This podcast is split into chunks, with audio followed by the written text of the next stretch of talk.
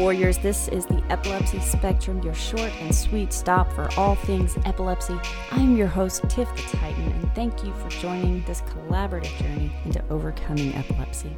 If this is your first time here, then welcome to the Epilepsy Tribe. We connect here every week to learn from each other, embrace epilepsy in our lives, foster community and relationships, and promote advocacy and highlight what's new with epilepsy. Hello, everyone. I'm saddened today to share that we have lost a member in the epilepsy community this week. Adelaide Cervantes, the daughter of Kelly and Miguel Cervantes, had a rare epilepsy condition called infantile spasms and was placed in hospice last week shortly before she passed away early Saturday morning. Adelaide was three years old, just shy of her fourth birthday, and if you've been following the podcast, you'll remember a show with Kelly and I talking in depth about Adelaide and about life with IS. I invite you to please revisit that episode in honor of Adelaide to hear their story and learn more about the rare condition. Kelly is an author of a blog called Inchstones, and she is the host of Seizing Life, another podcast about epilepsy. The podcast began early this year and is produced by Cure, which is an epilepsy organization that focuses on research and curing epilepsy.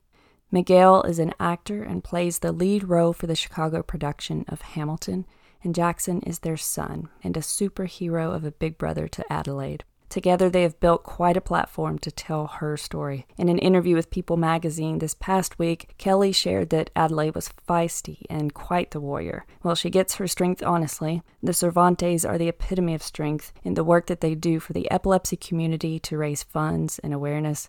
And if you follow Kelly's blog or follow them on social media, you'll see how truly positive and grateful they are for Adelaide and how they handle a tough situation with such grace and love. We were all lucky to know a little part of Adelaide's story. Sharing intimate family moments like these are truly touching, and Adelaide will forever be remembered with love and warmth in the community. If you would like to do something in honor of Adelaide, there are a few things that you can do. You can subscribe to Kelly's podcast, Seizing Life, which is on all podcast platforms wherever you listen. You can subscribe to her blog at kellycervantes.com. From that same website, you can also purchase a coffee blend called Adelaide's Blend, which donates a portion of proceeds to epilepsy research. You can order one from cureepilepsy.org as well. Miguel has also released an original song called Till the Calm Comes, which is about their family's struggle with epilepsy, and it's available to purchase on iTunes and on Google Play, and all proceeds from the song benefit Cure. Every week when I sign off, I always want to remind everyone to stay strong. And this week, more than ever, I mean that.